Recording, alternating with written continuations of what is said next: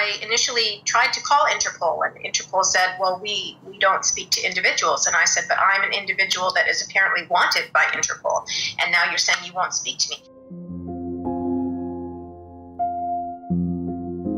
Opsporingsorganisaties van over de hele wereld maken gebruik van de internationale politieorganisatie Interpol. Interpol maakt het mogelijk om criminelen die uit jouw land zijn gevlucht toch te kunnen vinden en op te pakken. Vorige week werd bekend dat ook Syrië weer toegang krijgt tot Interpol.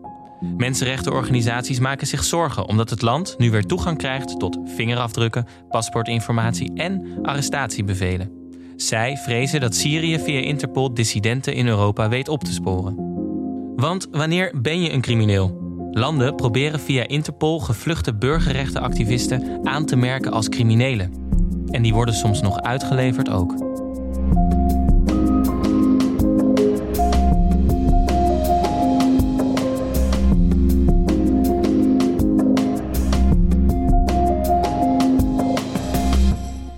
Welkom bij de podcast Wereldmachten.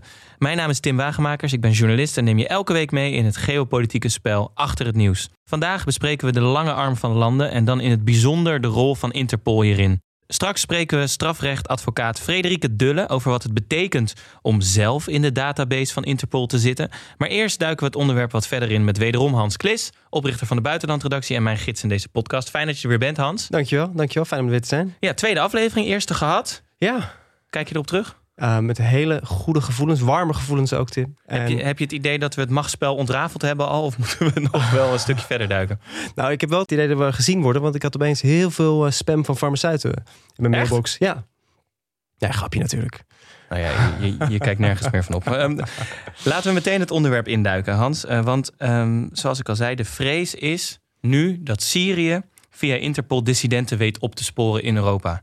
Is die vrees terecht? Ja, die vrees is zeker terecht. Want het is al andere dissidenten overkomen die uit, onder andere uit Bahrein, uh, Oezbekistan, Rusland en China zijn gekomen. Dus die, het is gewoon al gebeurd. Het is, we, we, weten dat het gebeurt, dat dissidenten worden opgepakt via, via Interpol. Via Interpol. Via Interpol, ja.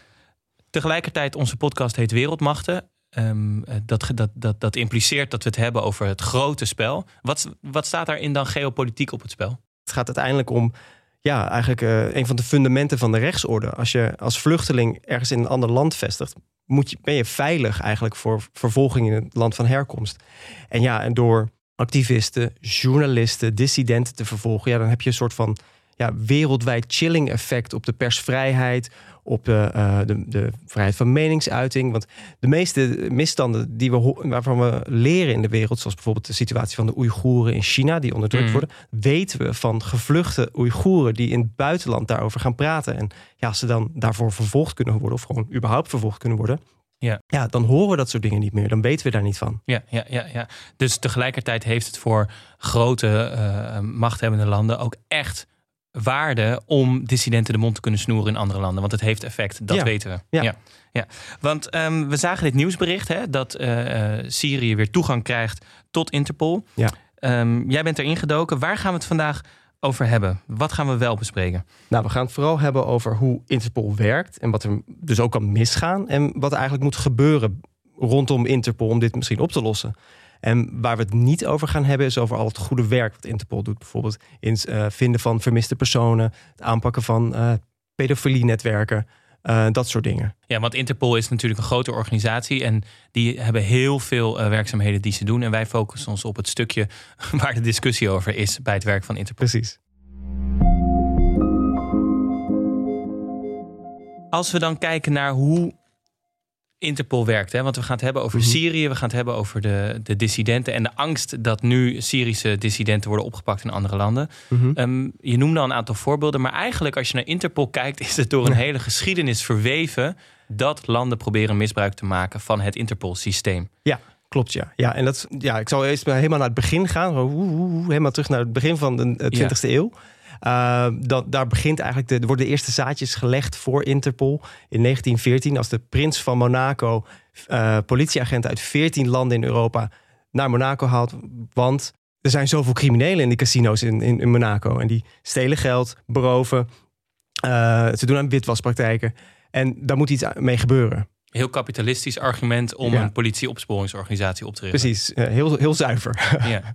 Eh, maar daar komt natuurlijk de, de, de Eerste Wereldoorlog tussen. Eh, dus er gebeurt helemaal niks mee tot 1923.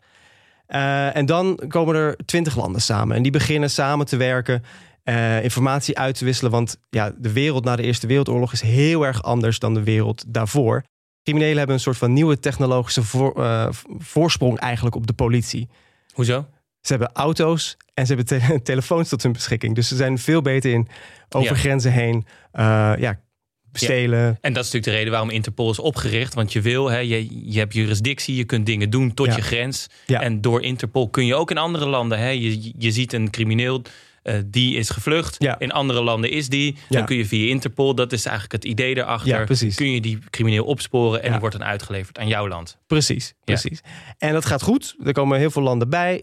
Totdat eh Nazi-Duitsland eh, eh, Oostenrijk annexeert in 1938. En daar zit toevallig het hoofdkantoor van Interpol van die tijd. Het heet dan ook anders. De International Criminal Police Commission heet het dan nog. En wat gebeurt er? De, de nazi's komen binnen, pakken alles in. Dat hele kantoor pakken ze in, verschepen ze naar Berlijn. En daar gaat de Gestapo aan de slag met alle documenten die ze daar hebben. En ja, al die, al, die, al, die, al die files, al die dossiers worden gebruikt om eh, Joodse burgers in Europa te vervolgen, homoseksuelen te vervolgen, eh Sinti op te sporen. Historische les 1. Die database, als die in verkeerde handen komt, Ja. dan ben je flink de sigaar. Precies, Ja. precies. En da- daar zit dus al een soort van hele grote mis, misbruikzaak eigenlijk van die informatie Ja. in het DNA verweven eigenlijk. Of althans, het is een weeffout van Interpol eigenlijk. Eh, nou ja, in 1940 houdt die, die, versie van Interpol op te bestaan. Pas na de Tweede Wereldoorlog, 1946 uit mijn hoofd, eh, wordt het weer opgericht. Dan in Frankrijk. En dat is eh, de Interpol zoals we die kennen vandaag. En eh, het is uitgegroeid tot 194 lidstaten die lid zijn. En het is een organisatie van eh 1050 mensen. eh, met een budget van ongeveer 150 miljoen euro. Dat is toch heel weinig? Duizend mensen, Ja. 150 miljoen euro. Dat is toch op wereldschaal niet ontzettend... Die, kunnen niet zelf onderzoek doen. Nou, nee. wat ze vooral doen is mensen aan elkaar koppelen. Dus als iemand eh, ehm, eh, van de FBI op zoek is naar een crimineel in Italië, dan bellen ze Interpol en niet een of ander ja, een random willekeurig eh, politieagent in Rome. Eh, en ze, ze houden dus informatie bij, eh, eh, reisdocumenten, eh, eh, DNA-banken hebben ze, eh, foto's. Eh, allerlei informatie hebben ze in databases en die kunnen alle lidstaten dus bekijken. En daar kunnen Ja. ze eh, informatie mee uitwisselen met elkaar. En waar gaat het dan mis? Want ze hebben een systeem opgetuigd. Hè? Je kunt Mhm. van allemaal dingen in het systeem gooien. Dus er, er zitten vingerafdrukken in. Maar de discussie zit hem in het moment dat je als land iemand aanmerkt als... Eh, fraudeur. Iemand die. En op wat voor lijst kom je dan? Dan kom je op een eh, zogeheten red notice lijst. Eh, dus een rode lijst zou je bijna kunnen zeggen. Ehm, eh, dat is een lijst waarin landen kunnen aangeven van hey, wij zijn op deze, naar deze burgers op zoek. En als ze in jouw land toevallig aankomen, je, ziet ze langskomen op het vliegveld, ze worden geregistreerd, arresteer ze voor ons en lever ze uit. En ja, da- da- daarnaast kan ook nog gebeuren dat je ja, van zo iemand dan de bankrekening worden bevroren. Of dat, ja, weet je, dat heeft, allemaal, dat heeft ook allemaal weer gevolgen. Dus ja, het is best een, best een, ja, eh, een zware sanctie eigenlijk tegen iemand die, die, ja, die, Ja. Die, wil, die wil vinden. Maar dan toch even om het te begrijpen. Op het moment dat, dat, dat Nederland iemand bijvoorbeeld op die red notice lijst Mhm. zet. Dan, eh, en, en, en diegene is in Italië. En in Italië zien ze die persoon. Dan moet er natuurlijk nog een afweging gemaakt worden. Gaan we die persoon uitleveren? Daar gaat Interpol niet over. Nee, Interpol is eigenlijk, eh, die, die krijgt zo'n verzoek eigenlijk ingediend Ja. van, van, van een Italië Die koppelt dat aan elkaar. Die, die kijkt ernaar, die zegt, nou, weet je wat, eh, voldoet het aan onze ja, re- regelgeving die we Mhm. hebben? De, weet je, is het, het mag niet eh, eh, militair, politiek of religieus of, of eh, raciaal component hebben. Het mag niet geen vervolging zijn. Maar ja, bijvoorbeeld als Italië zegt, dit is een fraudeur, deze, deze persoon heeft allemaal geld witgewassen, die willen we hebben. Ja, dan is het een redelijk verzoek. Ja. Het probleem dus in deze zaak, met bijvoorbeeld Syrië, maar ook de landen die ik dus al eerder noemde, is dat, ja, dat, dat bijvoorbeeld activisten op die lijst komen, die krijgen dan een vergrijp. Die hebben dan inderdaad eh, eh, geld, geld verduisterd. Maar dat is uiteindelijk niet de reden waarom ze echt ja, uitgeleverd Ja. moeten worden. Dat Kun je- is Kun je een voorbeeld noemen? van, van een persoon. Van dat misbruik, ja? Ja, nee, we hebben een, uh, de zaak van uh, Idris Hassan. Dat is een hele recente zaak. Dat is, die, die zul je ook waarschijnlijk nog in het nieuws uh, voorbij zien komen. Dat is een Oeigoerse Chinees. En dat is, die is in 2012 naar Turkije gevlucht. Omdat hij, ja, hij wordt vervolgd. Hij, hij, hij, hij wilde niet in een in een van de vele concentratiekampen gestopt worden voor Oeigoerse Chinezen in de provincie Xinjiang. Daar worden honderdduizenden mensen vastgehouden, gemarteld, ja. gehersenspoeld, uh, of althans opnieuw opgevoed, zoals dat dan heet. Noemen ze heropvoedingskampen, maar ja. dat is natuurlijk een eufemisme. Ja, ja precies. En uh, nou, hij, hij, hij is dus gevlucht naar Turkije. En uh, toen hij in juli dit jaar via uh, Marokko naar Europa probeerde te vliegen, werd hij uh, ja, gearresteerd op het vliegveld van Casablanca. Want er bleek een red notice voor, voor, voor hem uitgevaardigd te zijn vanuit China. Uh, hij, hij zou fraude gepleegd hebben. Eh, maar het is ja, heel erg duidelijk, althans mensenrechtenorganisaties en Interpol zelf trouwens, en daar kom ik zo even op terug, dat het hier niet gaat om een echte crimineel, maar echt iemand die gepakt wordt voor, ja, voor het werk wat hij heeft gedaan. Hij heeft vluchtelingen geholpen uh, uh, in Turkije. Hij heeft, zich, uh, heeft gewerkt met mensenrechtenorganisaties die, zich, ja, die, die, die, die gaan over de, de, de situatie van de Oeigoeren. Dus ja, dat is heel duidelijk. En Interpol heeft inmiddels dat, die red notice ingetrokken. alleen Marokko, die houdt nog steeds Hassan vast. Uh, en volgens mij is het uh, eh, 27 oktober de, dag dat hij voor de rechter komt en dat daar besloten wordt of hij wordt uitgeleverd aan China.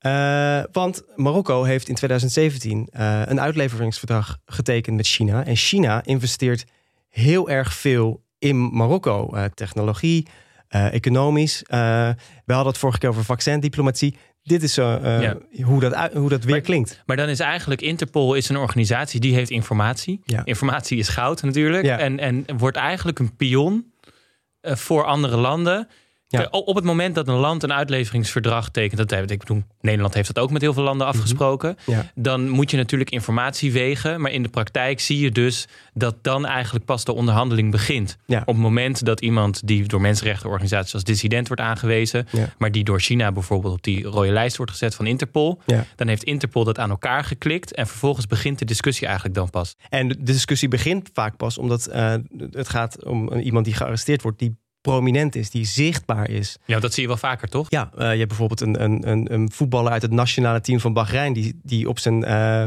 huwelijksreis in Thailand uh, werd, werd opgepakt... vanwege een red notice, omdat hij zich had uitgesproken tegen...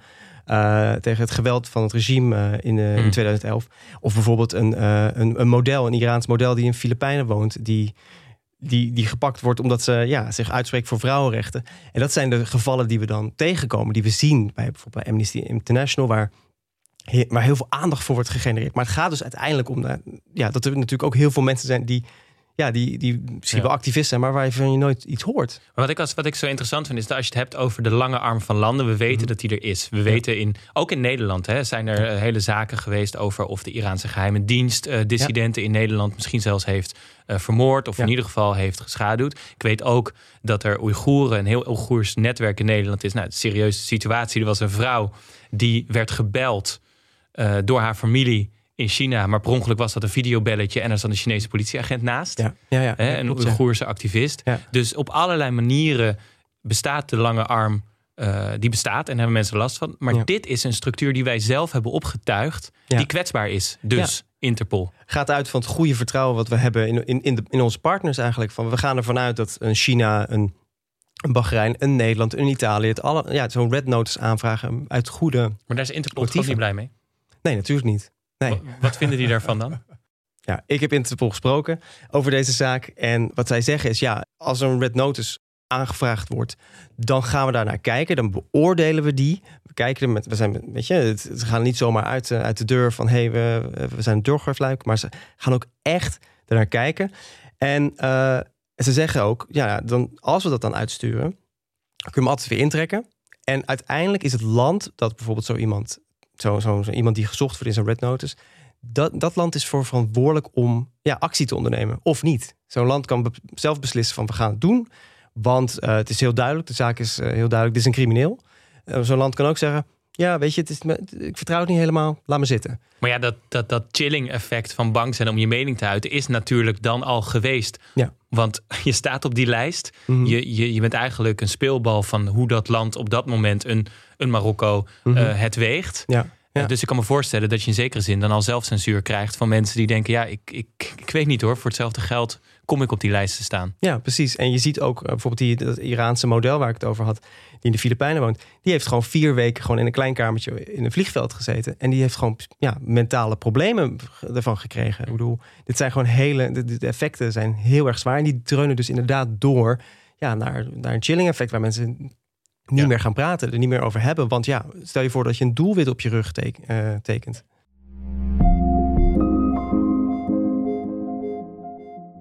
Misschien even terug naar Syrië. Want wat Ja. betekent het nou?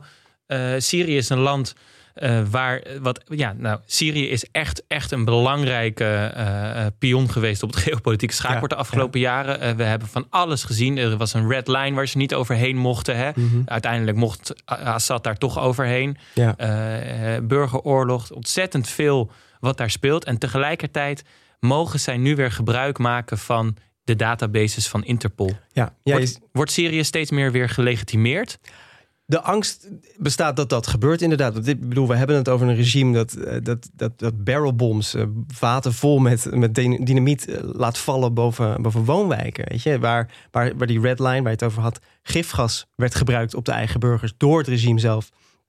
Waar eh 300.000 tot 600.000 eh, burgers gedood zijn in een conflict. Waar, waar Ja. 13 miljoen mensen voor gevlucht zijn. eh, waarvan zeven eh, buiten Syrië. Ja, dat is, is bizar. Maar hoe kan het dan dat zij weer toegang krijgen daartoe? Nou, in mijn gesprek met, met Interpol eh, hadden ze dus over dat, dat ze eh, al die sinds 2011, dus sinds 2012, toen er sancties tegen eh, Syrië kwamen, hebben ze altijd contact gehouden met het kantoor in Damascus. Want er zit gewoon nog een kantoor in Damascus, er werken mensen.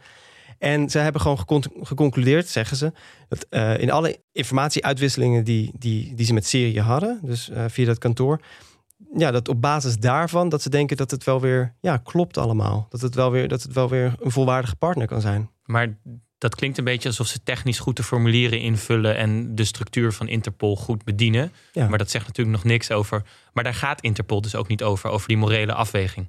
Uiteindelijk, ja, ik bedoel, ze hebben het in een, in een, in grondvest staan natuurlijk. Dat, eh, dat, dat, ze, dat, ze, dat ze men- mensen niet vervolgen vanwege politiek of... eh, Raciale overtuigingen, ja. precies, dat ze dat niet doen. Maar ja, uiteindelijk, ja, als dat niet, zo ja, als dat niet op papier staat kennelijk, dan, dan is dat dus ook niet zo. Ja, ze, ze- waarschijnlijk is Syrië heel belangrijk in, in terrorisme eh, bestrijden. Want ja, dat is natuurlijk ook de plek geweest waar Islamitische Staat zat. Waar ook Al-Qaeda, allerlei, allerlei terroristen te vinden waren. Dus ja, het is aan, eh, ik ja, waarschijnlijk is dat ook een overweging. Maar suggereer je daar eigenlijk mee dat er in, in, in, in, het in de geopolitieke wereld er ook een argument is dat zegt. We kunnen van alles vinden van Assad en zijn regime op dit moment. Maar er zijn eh, stromen op gang gekomen, vluchtelingenstromen. En wij willen, de dynamiek is, wij willen weten of daar mensen tussen zitten die misschien wel aanslagen gaan plegen. Dus liever dat we via Interpol daar nog achter kunnen komen. Dus laten we samenwerken. Ja, ik bedoel, ik ga het niet zo. Ik, ik, ik, Dit is speculatief. Is maar speculatief, ja, maar ik denk het wel. En eh, je ziet ook gewoon dat in de landen rondom Syrië... dat die langzamerhand toch die banden willen aanhalen weer met Assad. Want Assad gaat niet weg. Hij, weet je, het is, het is tien jaar burgeroorlog. Ja. Deal with it. Eh, er is toch een woord voor realpolitiek. kennelijk. En ik weet, ja, eh, daar kun je... eh, Ik denk niet dat ik daar... Dat, dat, ja, ik, ik, denk daar anders over. Laat ik het zo zeggen. Ja, ja maar dat is Hans Klis' persoonlijke Ja, mening. ja, Ja, precies. Ja, ja, ja, ja. Ja. Nou ja. Ehm, we gaan het zo gaan we verder praten met Frederike Dulle over hè, hoe, hoe, wat, wat gebeurt er nou met de persoon als je in die database zit. Ehm, we hebben al geconcludeerd dat Interpol eigenlijk op een, een, een pion kan zijn van landen met allerlei belangen. Dat, Mhm. dat, dat zij eigenlijk ertussen zitten. Ja. Als laatste voor we met Frederike gaan praten, wie is de baas van Interpol? Ik bedoel, er is een, president van Interpol, maar eigenlijk zijn al die landen gezamenlijk de baas van Interpol? Ja, ja, het is een generaal secretariaat uiteindelijk die de dagelijkse dingen eh, eh, handelt. Eh, en je hebt een president en die wordt dus binnenkort gekozen. En die is dat is het gezicht van Interpol natuurlijk. En door alle lid, lidstaten. lidstaten wordt dat Ja. ja, het is heel democratisch. Ook weer politieke lobby dus. Ja.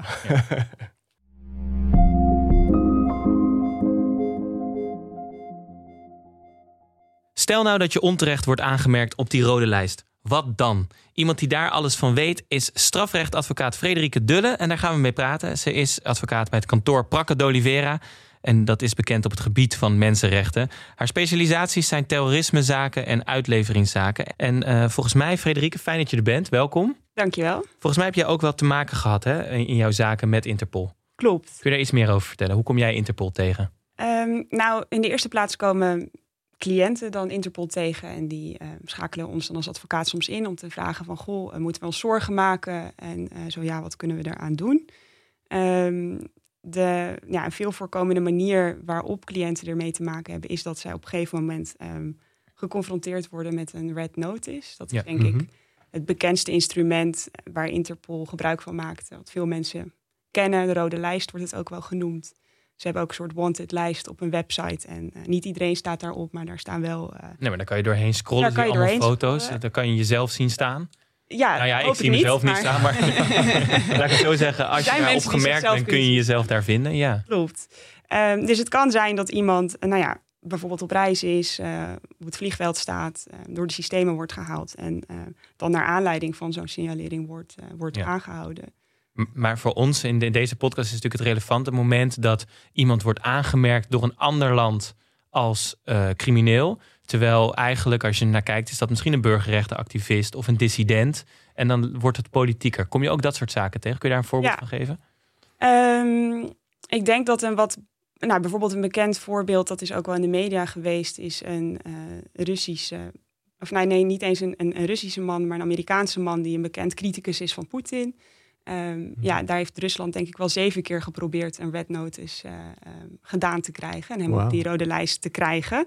Uh, uiteindelijk is dat, dus in die zin zien we dat uh, checks en balances soms ook wel goed werken, is dat niet gelukt. Want Interpol zei dat gaan we niet doen. Mm -hmm. Maar het laat wel zien dat nou, er landen zijn die er ook niet voor terugdeinzen om het soms ook redelijk open en bloot Interpol te gebruiken voor uh, wat meer politieke doeleinden. Ja, en als je nou on, het leidend onderwerp bent van uh, het leidend voorwerp bent van, van zo'n red notice, wat kan een individu daar dan eigenlijk tegen doen? Hoe wapen je je daartegen?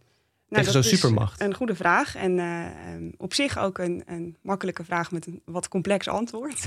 uh, wat allereerst belangrijk is, is dat je op tafel eigenlijk krijgt waarom iemand erop staat. En soms is dat nou ja, duidelijk en denkt iemand, nou, ik heb politiek me met bepaalde dingen bezig gehouden. En ik vermoed dat dat erachter zit. Maar dat is vaak officieel niet de reden uh, die door het land in kwestie wordt gegeven. Ja. Um, hè, die zeggen niet tegen Interpol van, goh, we zoeken deze persoon, want we zijn het niet met hem eens. Maar die ja, verzinnen misschien een corruptie verdenking of een terrorismeverdenking. Dus eerst wil je eigenlijk uh, de informatie krijgen van Interpol die ten grondslag ligt aan, aan zo'n signalering. Dus dat moet je vragen. Maar dat is al best wel veel gedoe. Want Interpol wil dan eerst dat je nou ja, uitlegt waarom je denkt dat je gesignaleerd staat. Mm -hmm. Dus daar gaan al heel wat maanden overheen.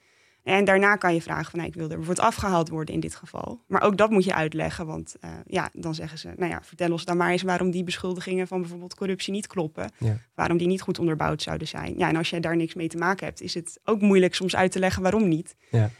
Um, dus betekent ja. dat eigenlijk dat de bewijslast dan toch omgekeerd is? Je moet bewijzen dat je het niet gedaan hebt in plaats van dat het land moet bewijzen dat je het wel gedaan hebt. Ja, onze ervaring is dat het daar in de praktijk soms dus wel op neerkomt. Ja. ja. En in dat hele proces, al die maanden dat je dus eigenlijk wacht op de herziening van die, van die red notice, van, van die zaak. Wat kan er dan gebeuren uh, voor jou als persoon? Ja, dat kunnen heel veel verschillende dingen zijn. Ik denk in de meest verstrekkende gevallen, als we het dan hebben over zo'n red notice, mm -hmm. dan kan iemand uh, aangehouden worden en vastgezet uh, in afwachting van een uitleveringsverzoek. Want dat is het doel van zo'n red notice. Um, het is niet genoeg. Als Nederland nu een red notice binnenkrijgt, dan kunnen ze niet iemand zomaar het land uitzetten. Maar dan gaan we wachten op een uitleveringsverzoek van het land in kwestie. En nou, dan moet daar ook een rechter, et cetera, naar kijken. Maar goed, dan kan je dus wel even vast komen te zitten.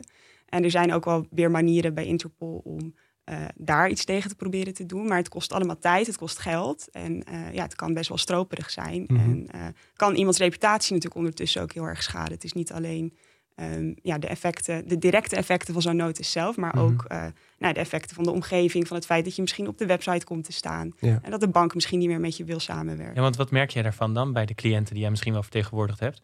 Dus het is een angstige periode. Ja, um, ik denk met name ook, um, hè, we hebben nu gezien dat bijvoorbeeld Syrië um, weer toegang krijgt tot de databases van Mhm. Interpol.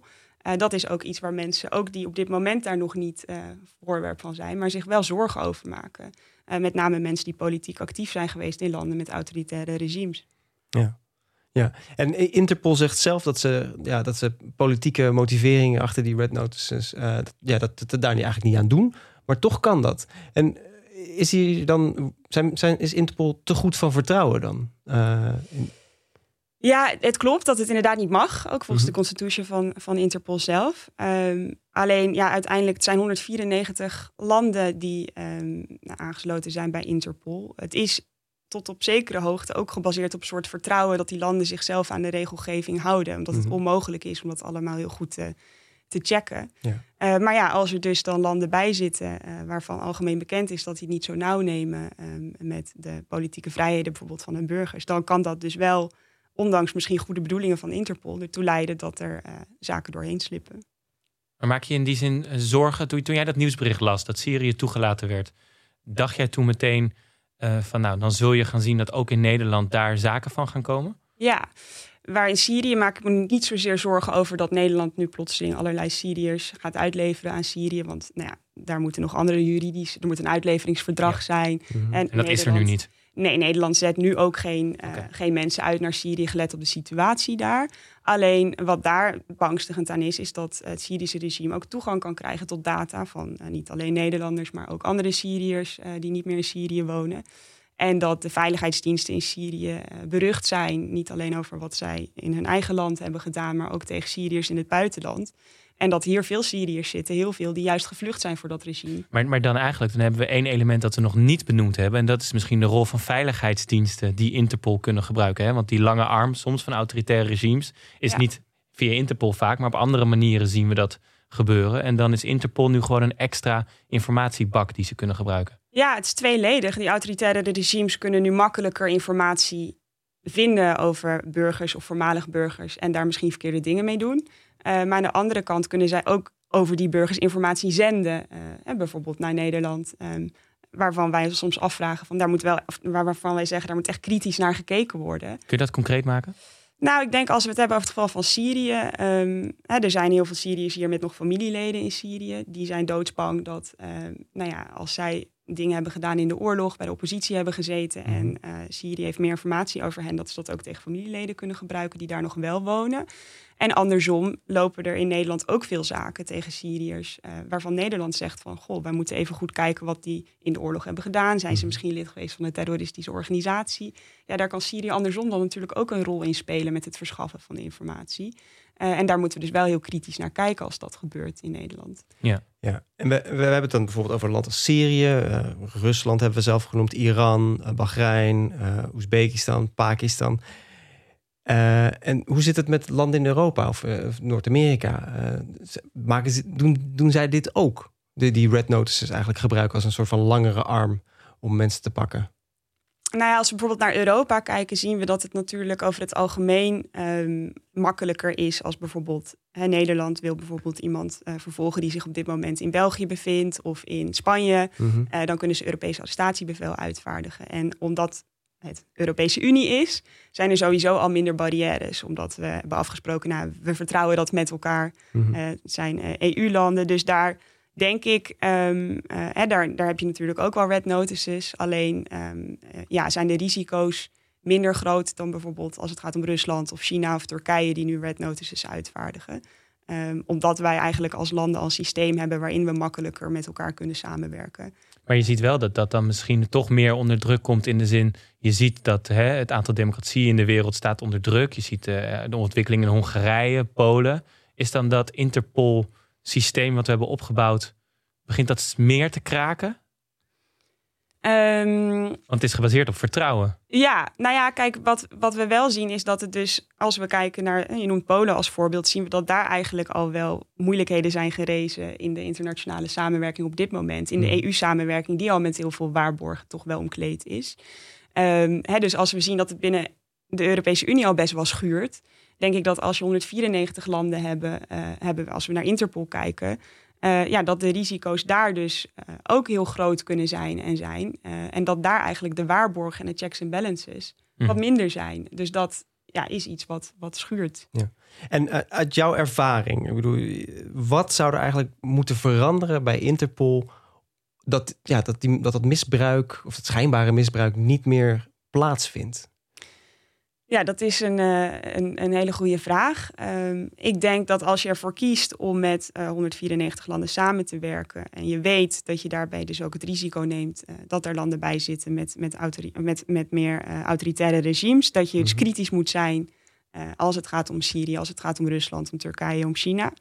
Ja. Um, en um, ja, als dat toch niet helemaal lukt, dat je in ieder geval bijvoorbeeld als Nederland of als andere uh, individuele staten die bij Interpol aangesloten zijn, mm -hmm. dat je dan in ieder geval kritisch omgaat met de informatie die je soms van Interpol krijgt. Ja. En daarover ook helder communiceert met andere uh, EU-landen bijvoorbeeld. Ja. Maar als Nederland kritischer is op zo'n red notice, dan helpt dat niks tegen de, de Oeigoerse Chinees die in Marokko wordt aangehouden. Nee. Uh, dus, dus Klopt. Maar wat we op dit moment soms zien is dat Nederland best wel kritisch is en besluit niet iets te doen met een, uh, met een red notice. Uh, maar die persoon zelf weet eigenlijk niet dat er een red notice is. Dus die gaat bijvoorbeeld op vakantie naar een ander EU-land of naar een ander land. En daar wordt er dan wel iets mee gedaan. Ja. Terwijl als Nederland misschien uh, wat actiever was geweest, ook in het informeren van die persoon, ja. die ook wat eerder juridische stap had kunnen, kunnen nemen. Dus ik denk dat daar bij de communicatie en de controle, dat daar nog wel stappen te halen zijn. En bijvoorbeeld een punt waar ik toevallig uh, nog met een collega over sprak over schadevergoeding. Hè, als iemand er onterecht heeft opgestaan, mm -hmm. um, hè, zou je daar niet ook nog dat, dat landen ook echt er iets van voelen als ze het misbruiken? Zou ja. je daar ook niet iets. Uh... Want hoe kan je erachter komen dat je een red notice hebt? Je kunt dus op de website kijken, maar daar staat niet iedereen op. Nee. Kan je het vragen aan Interpol? Uh, ja, maar dan pak je meteen. Ja, ja maar dan. maar dat is natuurlijk wel. ja, dat een, is het. Ik bedoel, want, want je wil natuurlijk weten: kan ik reizen? Klopt. En je wil aan de andere kant ook niet slapende honden wakker maken. Dus dat is precies een van de punten waar mensen tegenaan lopen. Um, en je kan het vragen, maar dan je moet ook. Nou ja, Interpol zal dan vragen: goh, waarom uh, heb, heb, je ook stukken waarop je baseert dat je er misschien op staat? Uh, dus heel veel mensen komen er gewoon pas achter als ze op basis natuurlijk van die red notice worden aangehouden. Want het zou natuurlijk ook niet heel goed werken als het iedereen eerst verteld werd, want dan zouden ze nee, nee, tuurlijk, dat lijkt me logisch. Maar dat, dat verklaart, uh, hè, we hebben het al ja. genoemd, dat, dat zelfcensuur-effect, ja. dat toch mensen ook angstig worden Klopt. misschien. En zeker dat zo'n bericht, zo'n nieuwsbericht daar niet bij helpt als je een Syrische vluchteling bent of iemand die politiek actief geweest is daar en nu in Nederland bent. Of Klopt. andere landen. Klopt. Maar goed, Nederland heeft geen uitleveringsverdrag met Syrië. Dat is nog wel een goede om in dit verband te noemen, denk ik dan. Klopt. Hè, de, de, het risico op uitlevering naar Syrië is op dit moment niet groot. Maar we zien dat de banden met Syrië natuurlijk met het regime weer worden aangehaald. Uh, Interpol nu is daar een voorbeeld van. Dat Syrië weer toegang krijgt tot uh, databases. Dus ja, dat kan over een aantal jaar toch ook wel veranderen. We zien ook dat er landen zijn die nu wel vluchtelingen uitzetten naar Syrië. Hmm. Uh, dus dat is wel iets waar, uh, waar mensen toch angstig over zijn. Ja, ja, we moeten het in de gaten houden. Veel dank, uh, ja. dankjewel strafrechtadvocaat Frederike Dulle. Geen dank. Dankjewel.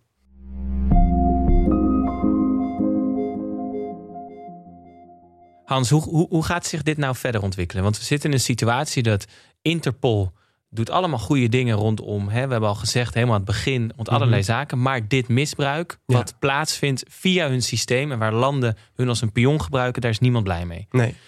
Hoe gaat dit zich verder ontwikkelen? Wat kan Interpol zelf doen? Komende, komende maand, dus uh, volgende maand is het eigenlijk november... daar wordt een nieuwe president gekozen van Interpol... Uh, en uh, ja, daar komen dus alle 194 lidstaten samen. En die gaan daar dus ja, met elkaar praten. Die gaan daar stemmen. Uh, en, en een thuisland Frankrijk, dus het, het, land waar het hoofdkwartier van Interpol zit, heeft al aangegeven van ja, wij gaan het over Syrië hebben. Want wij vinden het niet kunnen dat dit regime ja, gerehabiliteerd wordt. Dat het de, ja, dat, het zo, dat, het dat de rol verandert. Ja. Want er is eigenlijk niks veranderd in, in, in Syrië. Dus uh, ja, we gaan wel zien dat daar gewoon gesprekken over gaan gevoerd worden. Wat daar uitkomt is natuurlijk, ja, Frederike zei het al, 194 landen die gaan met elkaar praten. Dus ja, probeer Elk land heeft één stem? Elk land heeft één stem waarschijnlijk, ja. Ja. Uh, maar voor wie spreken ze is natuurlijk dan weer uh, ja. Ja, het, de vraag. Maar als je dus kijkt naar de toekomst, Interpol gaat niet verdwijnen. Interpol nee. is, is te belangrijk om. dus, dus dat ja. zal vanuit hervorming moeten komen of regelgevingen. Nou, Frankrijk probeert dus nu dat gesprek op te starten. Dat moeten we gaan volgen. En daarbuiten moeten landen het vooral zelf dus goed wegen. Ja. Ja, we gaan dus zien, ook 27 oktober, als Idris Hassan voor de Marokkaanse rechter staat, gaan we ook zien ja, wat, ja, wat, wat, betek, wat dat gaat betekenen voor de toekomst van Interpol, weet je? Ja. Ja, dus Eh, elke keer weer zien of de checks en balances goed werken. Ja, dat moeten we volgen. En dat is natuurlijk ook waarom mensenrechtenorganisaties zich er druk om maken om daar druk op uit te oefenen. Precies. Eh, we gaan het afronden voor nu, maar dat zouden we natuurlijk nooit doen zonder de geopolitieke leestip van Hans. Eh, wat heb je deze week meegenomen? Ik heb hier in mijn handen, jullie zien het niet, want het is een podcast. Prisoners of Geography: 10 Maps That Tell You Everything You Need to Know About Global Politics van Tim Marshall. En dat is een boek. Ik, ik, ja, dat vond ik is een heel, boek, fijn, ja. is heel fijn om te lezen. Het gaat dus eigenlijk over. eh, ja, Tim Marshall probeert aan de, aan de hand van geografie, en, eh, ja, berg, gebergtes eh, uit te leggen en aan vlakke landen. waarom bepaalde conflicten bestaan in de wereld. In het verleden en, en nu nog steeds. Bijvoorbeeld, we hebben het over Xinjiang gehad, eh, waar de Oeigoeren wonen. Ehm, dat, is een, dat is eigenlijk een provincie die in de 19e eeuw of de 18e eeuw is veroverd door China pas. Eh, waarom? Omdat eh, de grens van Xinjiang is eigenlijk een natuurlijke, eh, natuurlijk gebergte, een natuurlijke barrière Ja, ja, eigenlijk voor, voor, voor po- potentiële bezetters. En, en China heeft dat bezet en met, ja, met alle problemen Ja. die we nu zien. Alleen maar om zichzelf veiliger te wanen. En Dus, dus eigenlijk als je wil snappen hoe geopolitiek werkt, dan kun je soms kijken naar wat mensen zeggen, maar je kunt ook gewoon kijken naar hoe de aarde eruit ziet Precies. en hoe gebieden daarop eh, invloed hebben. precies. Oké, we gaan het lezen. Tim Marshall komt op onze vriendvandeshow.nl slash wereldmachten. Daar kun je deze leestip weer vinden als je het boek van vorige week uit hebt. Eh, eh, dus, dus lees vooral flink door. Dank Hans weer. Ehm, Alsjeblieft. volgende week zijn we er weer op donderdag. Eh, bedankt voor het luisteren aan iedereen. Bedankt ook eh, nogmaals aan Frederike Dulle. Ehm, je kunt alles, alle leestips van deze week en vorige week dus terugvinden op onze vriendvandeshow.nl slash wereldmachten. Je kunt er ook een berichtje voor ons achterlaten wat je van de show vond. Doe dat vooral. Je vindt ons ook op Twitter. Ga dan naar de account Wereldmachten. Dit is een podcast van Dag en Nacht Media. Redactie door Esther Krammerdam. Montage door Jeroen Sturing. Eindredactie door Anne Janssens. En muziek van Studio Cloak. Tot volgende week.